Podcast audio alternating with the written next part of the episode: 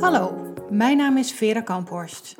In de Happy Hashimoto podcast neem ik jou mee in de wereld van de trage schildklier, veroorzaakt door de auto-immuunziekte Hashimoto. Op mijn 35ste kreeg ik de diagnose trage schildklier en ik startte direct met het slikken van medicatie. En alhoewel ik me even iets beter voelde, bleef ik vermoeid, kouwelijk, somber en veel te zwaar. Volgens mijn huisarts was hier niets aan te doen en moest ik leren leven met deze restklachten, wat ik vervolgens dus ook deed.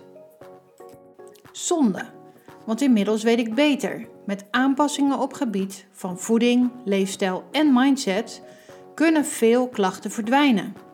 Waarom had niemand mij dat verteld?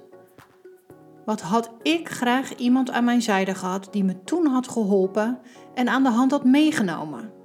En precies dat gevoel vertaalde ik in mijn missie. Ik zou die persoon voor anderen worden.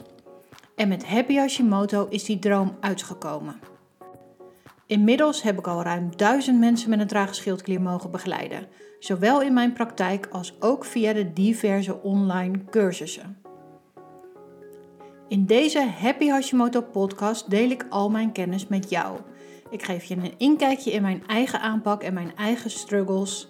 Ik beantwoord vragen van luisteraars en ik geef je tips en tools om zelf mee aan de slag te gaan, zodat ook jij weer happy wordt met jouw Hashimoto. Abonneer je nu op de Happy Hashimoto podcast, zodat je geen aflevering mist.